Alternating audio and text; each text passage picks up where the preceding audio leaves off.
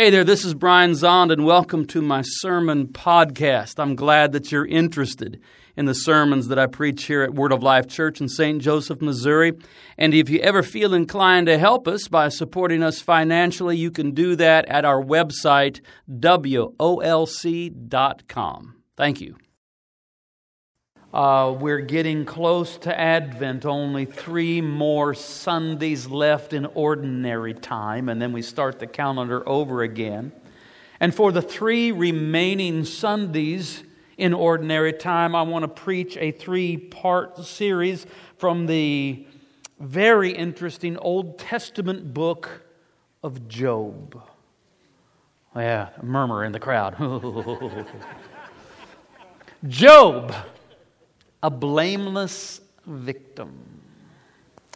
Job, uh, what to say about the book as a whole? Well, it's a Jewish creation, but it's not, a, it's not about Jews. I mean, the figure of Job and the other people that show up in the book are not Jewish, it's more universal in scope. Uh, I am of the opinion that the prose portion of Job, that is the first two chapters and the last chapter, are uh, very ancient indeed, but that the poetic portion, that is chapters 3 through 40, are a creation of a genius of a poet from the period of the exile. But that's just all that academic stuff that nobody really cares that much about. So let's get started because we, even though we have three weeks to get through this book, oh, we've, we've got our work cut out for us. So, Job chapter 1 verse 1. There once was a man named Job who lived in the land of Uz. He was blameless, a man of complete integrity. He feared God and stayed away from evil. All right, so once upon a time there was a man, and we know six things about this man. We know his name. What's his name? Job. Where did he live? In the land of Uz. Or you can say land of Oz if that's turns you on. Um, and he was blameless. Was he blameless? Could you blame Job? Should we blame Job?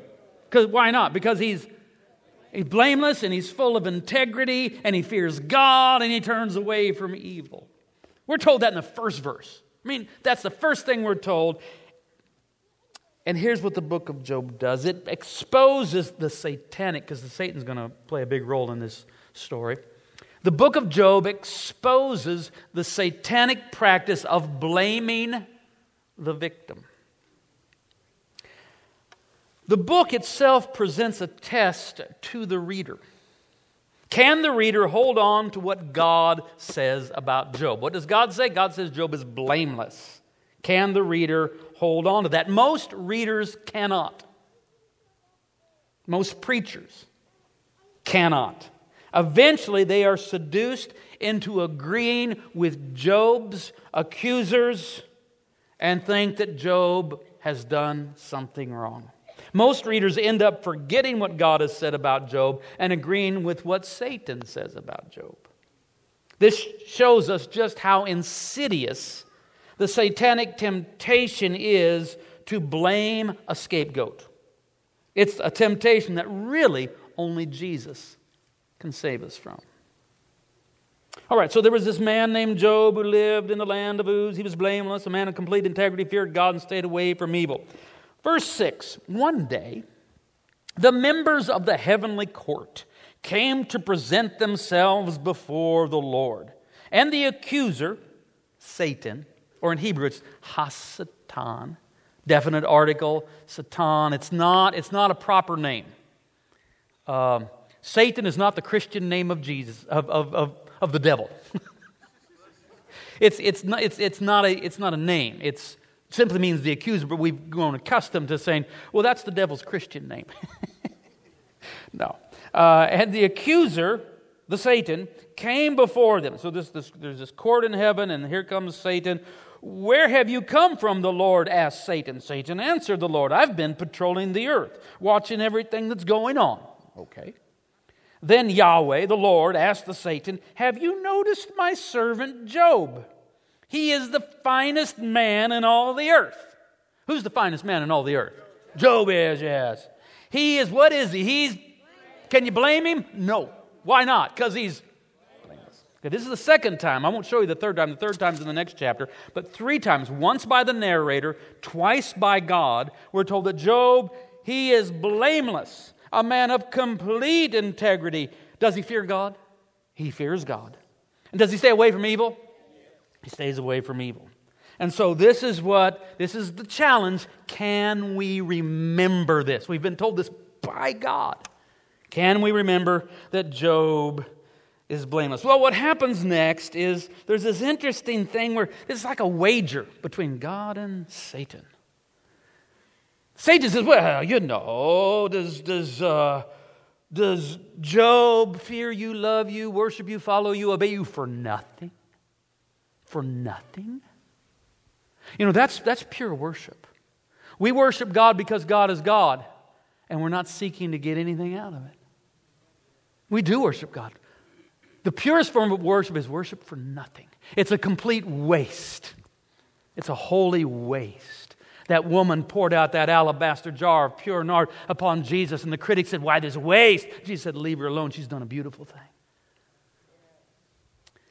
But the Satan, he's the accuser. He says, We got a quid pro quo going on. You know that phrase nowadays. We got a quid pro quo going on. That's Latin for this, for that. He, were, he does this, he fears you and obeys you so that he can get that all this protection and blessing and prosperity. He's got a total quid pro quo going on. And God says he does not, and Satan says he does too. And so they come up with this wager. And we're going to find out whether Job worships God for nothing or whether it's a quid pro quo of this for that. And uh, Job is hit by three waves of catastrophe. First, he loses all of his wealth. He's completely wiped out. He was a rich man, now he's bankrupt. He's lost everything. That's devastating. Think of yourself. You know, you, you, have accumulated, you've achieved, you have financial security, and then you lose it all. You're impoverished, everything's gone. That's, that's heavy right there. But right on the heels of that, all 10 of his children are killed when a tornado hits the house they were having a birthday party in. There were seven sons, he had seven sons and three daughters, and all 10 children killed. I, I, can't, I, can't, I can't fathom it. And then it's followed up with a, a devastating strike upon Job's health. And so he's lost everything his wealth, his health, his children. He's lost everything. Chapter 1, verse 22, we kind of end up that story with this. In all of this, Job did not sin by blaming God. The theme of the book of Job is blame. Job is blameless, he's not to blame. And when horrible things happen to an innocent man, a blameless man, when bad things happen to a good man, this good man did not blame God. He's going to complain, but he doesn't blame God. He doesn't traffic in the business of blame. He doesn't think that's what he should do. Um, chapter 2, verse 11. When Job's three friends heard of the tragedy, I mean, this is a tragedy. I mean, just try to live into that a little bit. To lose all of your wealth, to lose your health, and lose your children. Ten of them, all of them. I mean, the, the depth of bereavement, grief, soul crushing. When Job's three friends heard of the tragedy he had suffered, they got together and traveled from their homes to comfort and console him. Their names were Eliphaz, the Temanite, Bildad, the Shuhite, and Zophar, the Naamathite. When they saw Job from a distance, they scarcely recognized him. Wailing loudly, they tore their robes and threw dust into the air over their heads to show their grief. Then they sat on the ground with him for seven days and nights. No one said a word to Job, for they saw that his suffering was too great for words.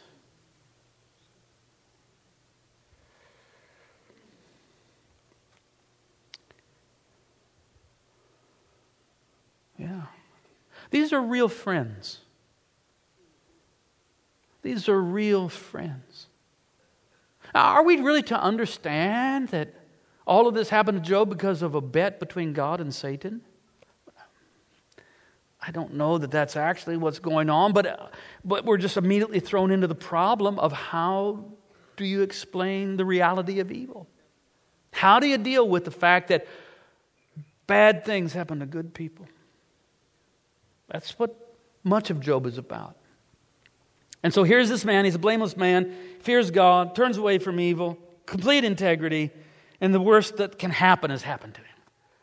And he's got three friends Eliphaz, Bildad, Zophar, and they travel and they come to him. And when they see him, they can hardly recognize him. The man's been so destroyed by tragedy. And they just sit with him. For seven days and seven nights, they just sit with him. And they just weep. And they don't say a word. This is, this is them at their best. Oh, that they would have just stayed for seven days, wept, hugged, and not opened their mouth. Well, after seven days and seven nights of just sitting in silent agony and mourning and lamentation, chapter 3, verse 1, at last Job spoke. So Job speaks first. And he cursed the day of his birth. This is a bitter lamentation. He doesn't curse God. His wife had said, Curse God and God, die. Curse God and kill yourself. He said, No, I'm not going to do that. That's foolish. I'm not going to do that. But out of his brokenness, out of his pain, out of his grief, out of his sorrow, out of his profound bereavement, he curses the day of his birth. Doesn't curse God, he curses. He's saying, I wish I'd never been born. I think most people have had moments like that. Sometimes little children, you know, over a petty thing, they didn't get a candy bar, and they'll say, I wish I'd never been born. I didn't ask to be born. Well, what you say well, if you'd asked, we'd have said no anyway, so it doesn't matter. but this isn't that. This, this, I mean, he just, he's reached the point where he says, Life is not worth living. I'm going to go on living, but it's not worth it. I wish I'd never been born. I wish I wasn't hurled into this phenomenon of existence because it's brought me such depth of pain. We can, can we understand that? That he, that he laments his existence. And he pours out this bitter lamentation that ends like this. Chapter 3, verse 25. What I always feared has happened to me. What I dreaded has come true. I have no peace, no quietness. I have no rest. Only trouble comes. I can't tell you how many preachers I have heard when they get to chapter 3, verse 25 go, aha! That's what Job did wrong. See, he wasn't really a man of faith. He had fear. He was filled with fear. He was filled with fear. And that's what gave the power to the devil. And they began to blame they can't even go three chapters. God has told them Job is blameless, he's blameless, he's blameless. They can't go three chapters. They get there and they go, oh, it must have been because he didn't have faith. He had fear.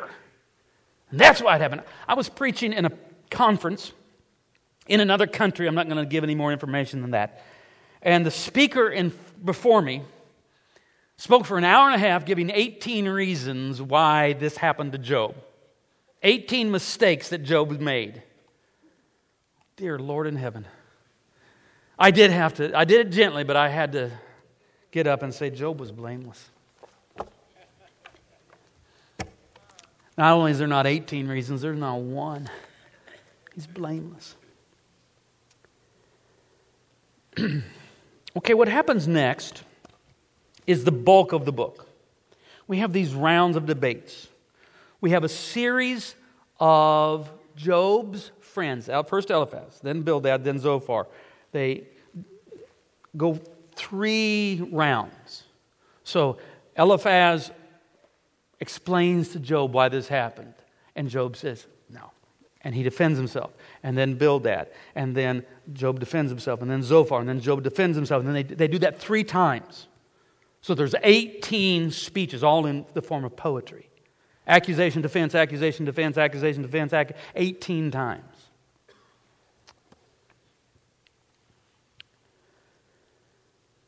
Chapter 4, verse 1. Then Eliphaz the Temanite replied to Job, verse 7 Stop and think. Do the innocent die? When have the upright been destroyed?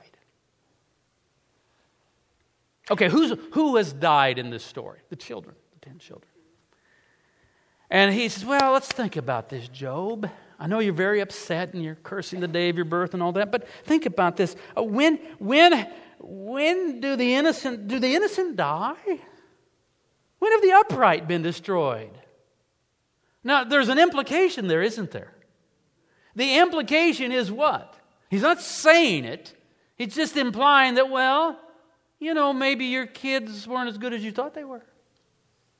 Maybe they were guilty of something you didn't know about.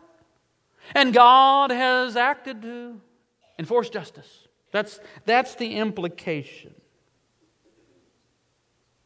The book of Job is a counter narrative to the book of Proverbs.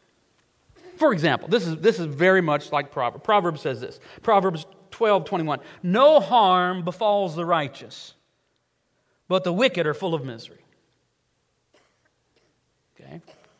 No harm befalls the righteous, but the wicked are full of misery.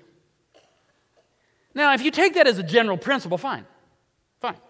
I mean, here's the message of Job fear God and do what is right, and you'll be blessed in life. To which I say, Amen. That's the message of Proverbs. Did I say, did I say Job? Sorry. Perry's on the front row, fact checking me. All right, that's right. The message of Proverbs is fear God, do what is right, and you'll have a good life. And you know what? I agree with that. Fear God, do what's right, it'll be good for you. Fear God, do what's right. You'll have a good life. Fear God, do what's right. That's a true principle.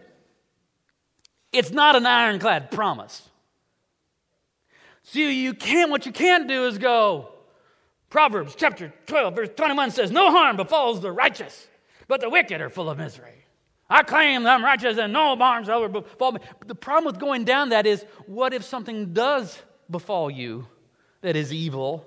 Then you're left with no recourse but to say, Me or that person there must not be righteous. If you say to Job, No evil shall befall the righteous, he says, Yeah, okay, but I got a story to tell.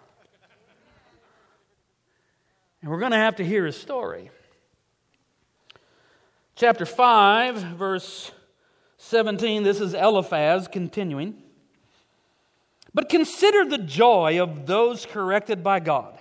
Do not despise the discipline of the Almighty when you sin. Now, if you just pluck Job 517, just pluck it out and put it on your refrigerator. You know, a refrigerator verse, got a little magnet. But consider the joy of those corrected by God. Do not despise the discipline of the Almighty when you sin. You know what you say to that? Amen. It's true enough, right? That's true. There's a, on a refrigerator. But consider the joy of those corrected by God. Do not despise the discipline of the Almighty when you sin. Amen. Except in context, it's an accusation. In context, Eliphaz is accusing Job of sinning. Chapter 6, verse 14. Job is responding to Eliphaz. One should be kind to a fainting friend, but you accuse me without any fear of the Almighty. One should be kind to a fainting friend. Philo of Alexandria, be, be kind because every person you meet is fighting a great battle. Be kind. One should be kind to a fainting friend, but you accuse me. You Satan me without any fear of the Almighty. So in, the, in Job, you have, in the first two chapters, you have the Satan. He's patrolling the earth, he's doing his stuff, he's uh, going into the court of heaven, he's arguing with God, and then he's let loose upon uh, Job, and he, he's the instrument behind these three catastrophes, and then poof, he disappears. And, and Hasatan, the Satan, is not mentioned for the rest of the book after the first two chapters. But he doesn't go away. Where does the Satan go in the story? Enters into Eliphaz and Bildad and Zophar. They become possessed, and they don't know it. I believe that Eliphaz, Zophar, and Bildad believe what they're saying. But what they don't know is that they are possessed by an unholy spirit. How do you know the Holy Spirit from the unholy spirit? The Holy Spirit is the spirit of advocacy. The Holy Spirit is the paraclete. The Holy Spirit is the comforter. The Holy Spirit is one that comes alongside and encourages us when we're fainting. It's the unholy spirit that's the spirit of accusation. And so the Satan doesn't go out of the story. The Satan just enters into Eliphaz, Bildad, and Zophar, and they take up the work of the devil, blaming an innocent victim. Verse 21, Job says, You too have given no help. You have seen my calamity, and you are afraid. Okay, I think we're getting somewhere. Eliphaz, Bildad, and Zophar really are the friends of Job. They're friends, they really are. I mean, they came and sat with him in mourning in silence for seven days and nights. That's not something an enemy does. They're, they're friends. Oh, by the way, just so you'll know, spoiler alert, we won't get to it this week, but God shows up at the end of all of this and rebukes Eliphaz, Bildad, Bildad and Zophar, and specifically says, You have not spoken of me correctly as Job has. And I should punish you. I won't if Job will pray for you. That's how. It, So just know that these guys are wrong. But why are they wrong? Because they're afraid. What's happened is they, uh, how many of you have seen somebody you know close to you have some horrible tragedy befall them? And part of what you feel, you feel a lot of things. You feel love, you feel compassion, but you also feel, oh my God, I hope something like that never happens to me. How many of you can be honest that that, that goes through your mind? You think, oh, I don't know if I could bear up under that. I hope to God nothing like that ever happens to me. Well, that's their fear. And they can't handle that. They, they can't handle the idea that what happened to Job could happen to them. And so they have to construct in their mind a system that makes it impossible for that to happen to them. Which means they have to find a reason. It can't just be the vagaries of the universe.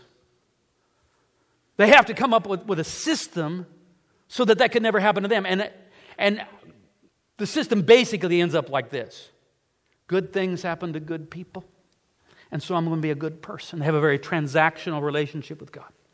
They don't fear God for nothing, they fear God for something. Quid pro quo. I'm going to be good, I'm going to be righteous, I'm going to have faith, or whatever it is, so the good things happen to me. And then when you see someone that doesn't fit that system you, that you have previously believed they were good, but something bad has happened, you have to find a way to blame them. Or else you're thrown into a position where you're saying, What happened to Job could happen to me. But they're too afraid to be able to do that. Verse 29, 629, Job says, Stop assuming my guilt, for I have done no wrong. Listen to Job. He's correct. Stop assuming guilt. That's what they just assume there has to be guilt. They just believe that somehow that's the way the universe has to work. That God brings bad things on bad people, and so a bad thing has happened to this man, he must be guilty. Job says, Stop assuming my guilt. I've done no wrong, and that's true. Chapter 7, verse 31, Job is now complaining not so much to Eliphaz, but he's complaining to God. That's, that's who he's addressing it to. I cannot keep from speaking. I must express my anguish. My bitter soul must complain. Well, amen. You know what that is? That's the Psalms. That's about half of the Psalms. Christians get very nervous with that. Just bringing a, come on, God, what are you on, like vacation or something? Where are you? You're on a vacation. Well, at least send me a postcard, you know, from the Bahamas. Let me know where you are. Because here I am. I'm just suffering for no reason. It's, it's like that. It's a bitter complaint. And that makes Christians nervous. It makes Eliphaz, Bildad, and Zophar very nervous. And they feel like, oh, we got it. And they, they take up the cause of defending God, and that's going to get them in a lot of trouble. Let me tell you something God can handle your complaint.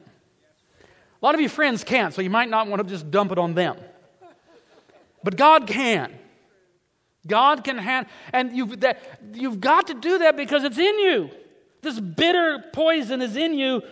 Vomit it up on God. He can handle it. Chapter 8, verse 1. Then Bildad the Shuhite replied to Job, How long will you go on like this? You sound like a blustering wind. Does God twist justice? Does the Almighty twist what is right? Your children must have sinned against him, so their punishment was well deserved. Whoa, things are escalating now. What Eliphaz had only hinted at, suggested at, now Bildad, this is in his first time to have a go at Job. He just comes out and says it. And see, he, he has this idea of a universe of reciprocity. And the idea is uh, God is good, and God does good things to good people. And the only time that is broken is if people are bad, and then God punishes them, and they get what they deserve. He has an idea, he has a theology. Uh, Bildad has a theology of reciprocity where his idea of justice is good things happen to good people, bad things happen to bad people. If a bad thing happens to somebody, they must have deserved it. And that's what he says. And he's becoming very cruel. Chapter 9, verse 21 Job says, I am innocent, but it makes no difference to me. I despise my life. But he's not going to give up on life. Your future self has reasons to live of which your present self may not be aware of. Chapter 10, verse 1. This is Job again. I'm disgusted with my life. Let me complain freely. My bitter soul must complain. Yes, amen. Before God. Chapter 11, verse 1. Then Zophar the Naamathite replied to Job Should someone answer this torrent of, shouldn't someone answer this torrent of words? Is a person proved innocent just by a lot of talking? Notice how he presumes. His system forces him to presume Job's guilt so he's presumed guilty. Should I remain silent while you babble on? When you mock God, shouldn't someone make you ashamed? First of all, Job is not mocking God. He's complaining before God, but he's not mocking God. He fears God and does what is right. He's blameless. So, what does he do? What, is, what does Bildad do? He he now blames Job, and now he's picking up the forbidden, outlawed weapon of shame. Somebody should make you ashamed. Blame and shame are weapons forbidden to Christians. They're weapons used by the Satan. And so the forbidden weapons of blame and shame have been turned on this suffering soul. Chapter 12, verse 1 Then Job spoke again. You people, this is I like it that Job isn't going to go down without a fight. I, I, I admire this man. Then Job spoke, You people really know everything, don't you? i tell you, the last thing suffering people need is know it alls. And when you die, wisdom will die with you. That's bitter sarcasm, my friends. Well, I know a few things myself. And you're no better than I am. Who doesn't know these things that you've been saying? I mean, some of the things they're saying are true, but they're misapplied. It's like, yeah, I know this stuff. Yet my friends laugh at me, for I call on God and expect an answer. I am a just and blameless man, yet they laugh at me. Remember, he is a just and blameless man. Chapter 13, verse 7, Job says, Are you defending God with lies? Do you make your dishonest arguments for his sake? See, they're afraid to tell the truth. The truth is, the truth is that apparently bad things, really bad things can happen to really good people. But they, they're afraid. See, for example, for example, for example, I believe that God is all good. I believe that God is all powerful. I believe that God is all knowing. And babies get brain cancer. And what do I do? I have to say things like, I don't know if I understand fully how to explain it. I can make some attempts. That's called theodicy. But I'm not going to defend God. That's above my pay grade. And I'll make mistakes, and I'll end up doing what these guys do and I'll speak inaccurately of God. And God eventually will have to say to them, Shut up. You guys don't know anything about me.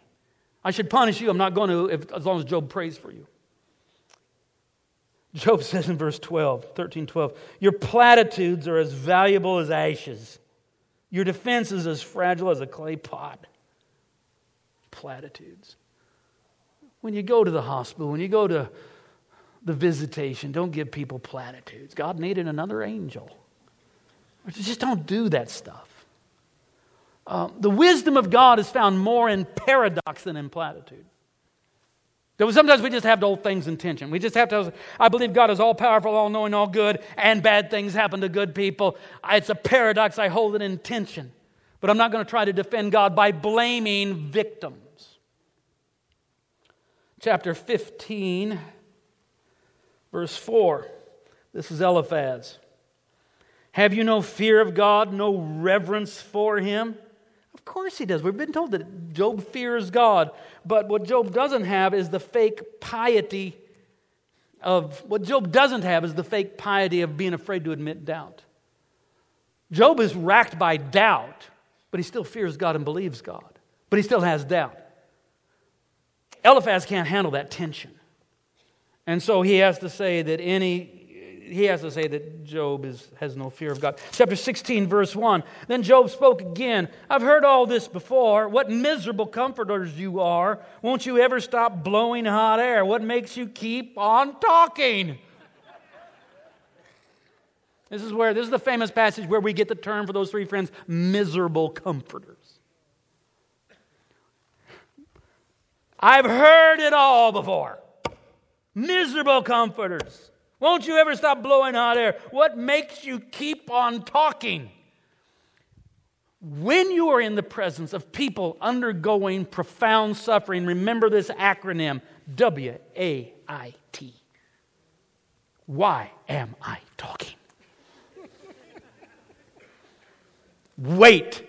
W A I T. Why am I talking? Maybe just walk in there, hand them a, hang, a, a Kleenex, put your arm around them, cry with them, pat them on the back, and leave. The moment you find yourself trying to ease their pain by explaining it, wait! Why am I talking? Chapter 19, verse 1. Then Job spoke again How long will you torture me?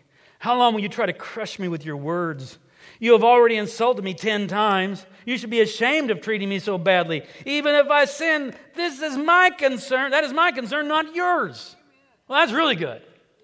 Job hasn't sinned. He hasn't sinned. He's blameless. But he says, So what if I have? What's that to you? That's later what Jesus will call don't judge. It's not your role. You don't need to do that. You're not the judge. Just don't judge. Don't have to form an opinion. Don't judge. You know, they have this, this is a platitude love the sinner, but hate the sin. I'm suspicious about a strategy of hating other people's sin. Rather, I think it should be love the sinner and hate your own sin. If you're going to hate sin, then hate your own sin. I don't think it's your business to hate other people's sin. Chapter 19, verse 25. No, let's skip that. We'll come back to that. Chapter 22, verse 4. This is Eliphaz. Is it because you're so pious that he, the Almighty, accuses you? Oh. See, he's Eliphaz is now convinced that it is God who is accusing Job. Who accuses Job? The Satan. So what has Eliphaz done? He has confused God for the devil. Once you confuse God and the devil, mix them up, reverse roles, you're no longer doing good theology. We'll put it that way. Is it, is it because you're so pious, this is Eliphaz talking to Job, that he accuses you and brings judgment against you? No, it's because of your wickedness. There is no limit to your sins. See how, the, how it's escalating?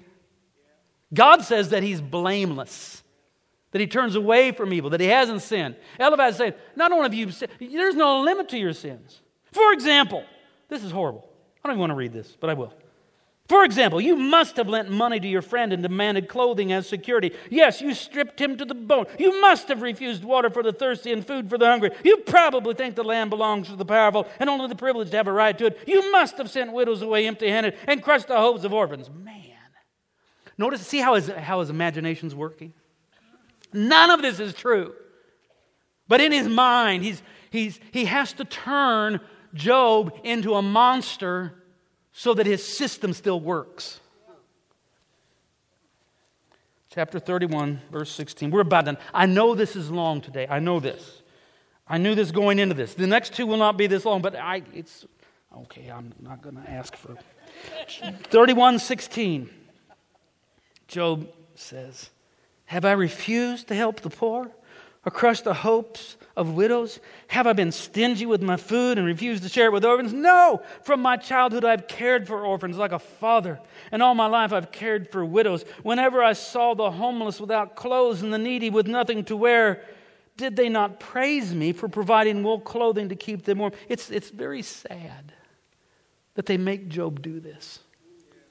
Yes, I, I didn't. You know what we could call this? The crucifixion of Job. Ah, I'm getting ahead to where I'll be going in the next couple of weeks, but this is the crucifixion of Job. About done. 32, 38.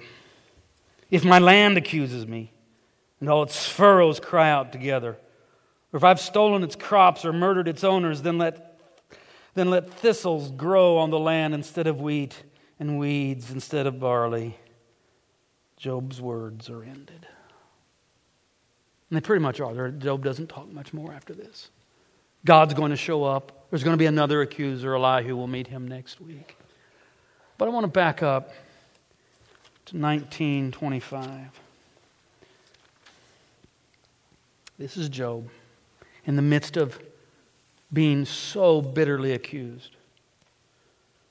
But as for me, I know that my Redeemer lives, and he will stand upon the earth at last. And after my body has decayed, yet in my body I will see God. I will see him for myself. Yes, I will see him with my own eyes. I'm overwhelmed at the thought. This is Job's greatest moment of faith.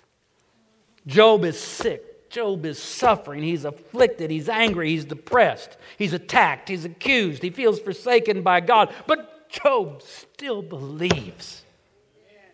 Job believes that his Redeemer is God and God lives. Job believes that he will be rescued by his divine Redeemer. And whether Job even understands it or not, he's speaking of resurrection. But as we'll see next week, Job doesn't have to wait for his death to see God to be rescued and be rescued by his Redeemer. He's going to see God. God has heard Job's cry, and God is drawing near. Of course, we are in a position to know what Job could not know. We know the name of his Redeemer who lives, and his name is Jesus.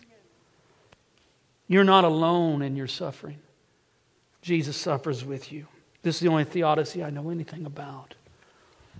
That God hurls us into radical freedom so that we might be free. But that opens the door for anything and everything to happen. But God does not remain aloof. God in Christ enters into it with us. Who is the ultimate blameless victim who was accused and attacked and crucified? God does not exempt himself, but in Christ he enters fully into being attacked and vilified and suffering, crucified. And Peter says, and by his wounds we are healed. Jesus' solidarity in human suffering becomes a wellspring of divine healing. I want to say that again. Jesus' solidarity with suffering humanity becomes a wellspring of divine healing. Jesus is our Redeemer. Jesus is the Savior of the world. And in the end, Jesus is going to reconcile all things. This is the great revelation given to the Apostle Paul. Colossians chapter 1, verse 19. For in God, for God in all his fullness was pleased to live in Christ. And through him, God reconciled everything to himself He made peace with everything in heaven and on earth by means of Christ's blood on the cross. And so that great mystic Julian of Norwich says, All shall be well, and all shall be well, and all manner of things shall be well. That's what the Apostle Paul is saying, that in the end, Christ is going to set everything right. It's in the process of becoming. We're not there yet, but we see it by faith from a distance, and we believe that Jesus is going to reconcile and set right all things. And Julian the mystic says what all the mystics say. They all say the same thing. And all shall be well. And all shall be well. And all manner of things shall be well. Amen. Stand up with me.